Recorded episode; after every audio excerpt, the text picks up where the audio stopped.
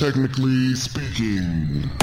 Welcome to our Technically Untechnical Technology Talk. A NIWC Atlantic production.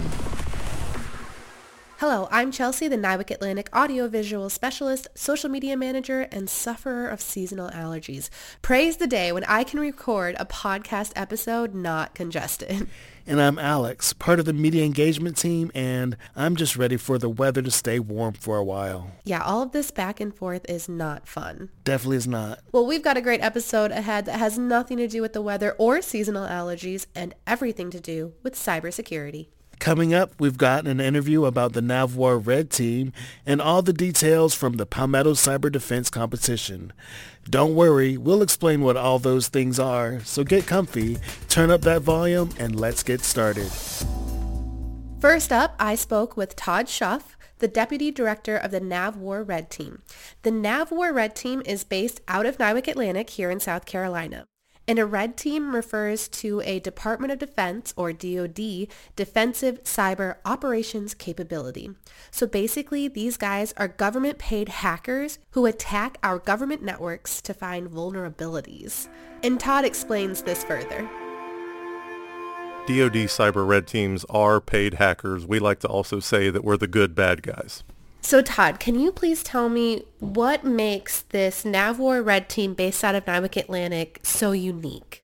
We are one of the only red teams uh, in the in the Department of Defense that uh, is able to perform in a working capital fund capacity. What that means is we're actually able to accept multiple types of funding from multiple different types of customers. Isn't it true that the DoD only has like 12 red teams and That's- you're one of them? Yeah, that's correct. So it's actually 13 DoD cyber red teams right now. There are a few that are working to attain their certification, but they're not in a certified status right now. So we we are one of only 13 teams. That's correct. Correct me if I'm wrong, but it sounds like what makes this red team awesome is that we're one of only 13 in the whole Department of Defense and the way the funding works you guys are able to kind of take on more clients, a diverse range of clients versus other red teams that are out there. So you can help anybody. That's absolutely correct. Uh, as long as our schedule is able to support it and we have the bandwidth and the operational capacity, we can certainly do that. So can you, are you allowed to tell me who some of the clients are right now that you're working with, some of your largest clients? Sure. Uh, outside of the U.S. Navy would be the Defense Health Agency. Uh, they're actually one of our longest standing uh, customers and one of our largest. And we're actually uh, in the very early stages of uh, working with the Defense Intelligence Agency, or DIA, and we're very excited about that work coming up as well. Oh, that is exciting. Okay, so can you tell me what is the importance of kind of mimicking these bad guys, right? Doing these type of cyber attacks on these systems? Absolutely. So from a, from a defensive uh, mindset, you never want the first time that you're act- that you actually have to employ your defensive capabilities to be against a real bad guy, right, or against a real nation state adversary. So the purpose of a DoD Cyber Red Team, uh, like we said before, is to emulate those nation state cyber adversaries and allow the defensive operators, the de- the uh, cyber defenders, so to speak, or the blue team, as you may hear them referred to as, to give them a chance to practice their uh, in, uh, their malicious activity detection, uh, exercise their indicators of compromise, also to perform their incident response activities in a uh, mostly controlled fashion. And are you finding that to be especially important with the way technology has been changing and evolving, especially in the last, I don't know, five or 10 years? Absolutely. So over the past five to 10 years, what the trends show is that there has been a significant uptick in, uh, you know, offensive uh, uh, capability or offensive cyber actions against the United States as well as, you know, against other countries as well, Right. both foreign and domestic. And what we're finding is is that this increase in aggression is mostly in the cyber realm. So with the uh, you know, with, with the red teams that we have at our disposal within the Department of Defense, it's becoming increasingly important that uh, we're actually exercising these defenders to respond to this increasing level of threat. And what are some accomplishments that your team has had that you're proud of? Some of them I can't say right. uh, on, a, on, a, on a public podcast, but I will say, uh, generally speaking, there are some very critical capabilities, uh, both uh, deployed by the United States in the air and at sea that have been assessed by our red team and what our objective was for those capabilities were to assess uh, particular systems attached to those capabilities as well as the we'll call it the, the cyber survivability uh, of those entire systems. Great. So you were able to find some holes, expose them, and help our nation basically strengthen those gaps in the cyber realm, both in air and at sea, you said? That's correct. Oh, wonderful. Uh, and we do we do it in a lot of different enclaves, but those are uh, of particular importance to us because those are capabilities uh, that the United States actually uses uh, to defend our country. Right. Great. So what do you see for the future of your team? Yeah, so for the future of our team, I see it uh, growing at an extremely fast pace. Uh, so, you know, for anybody that's familiar with the way the DoD does business, we operate in fiscal years, right? Right. And so the fiscal the fiscal year begins in October and ends in September. Uh, this past fiscal year, we actually had to uh, close our book. What we say, we actually had to stop scheduling work before October was ever even done because we had already accepted all the work that we projected to have capacity for uh, for that entire year. So we've been working very diligently to uh, increase our operational bandwidth. We're working on training new Red Team members as we speak uh, both contractor and government civilian, as, and identifying new talent. And so we're looking ahead uh, at that increased demand. Uh, I only project that that's going to go up uh, in the current years.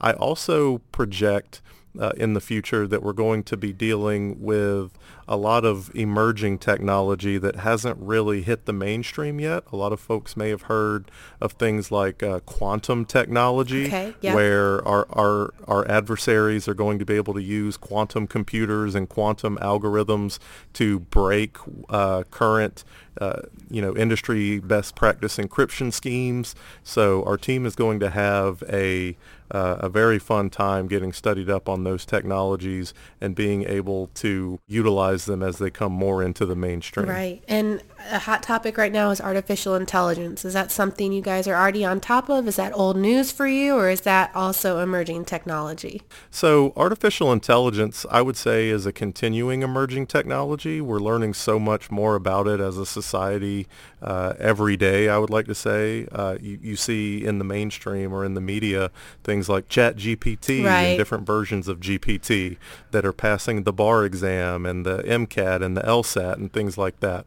So definitely uh, artificial, uh, uh, malicious artificial intelligence capabilities are something that we are looking at. And while we may we may not necessarily be employing them directly yet, it is something we have our eye on uh, to put into our tool belt in the very near future. Great. So you've given us a lot of insight. Thank you so much for chatting with me today. And it's great to know that we have a team dedicated to doing what the bad guys do. So the bad guys don't do it first. Absolutely, and thank you for having me, Chelsie.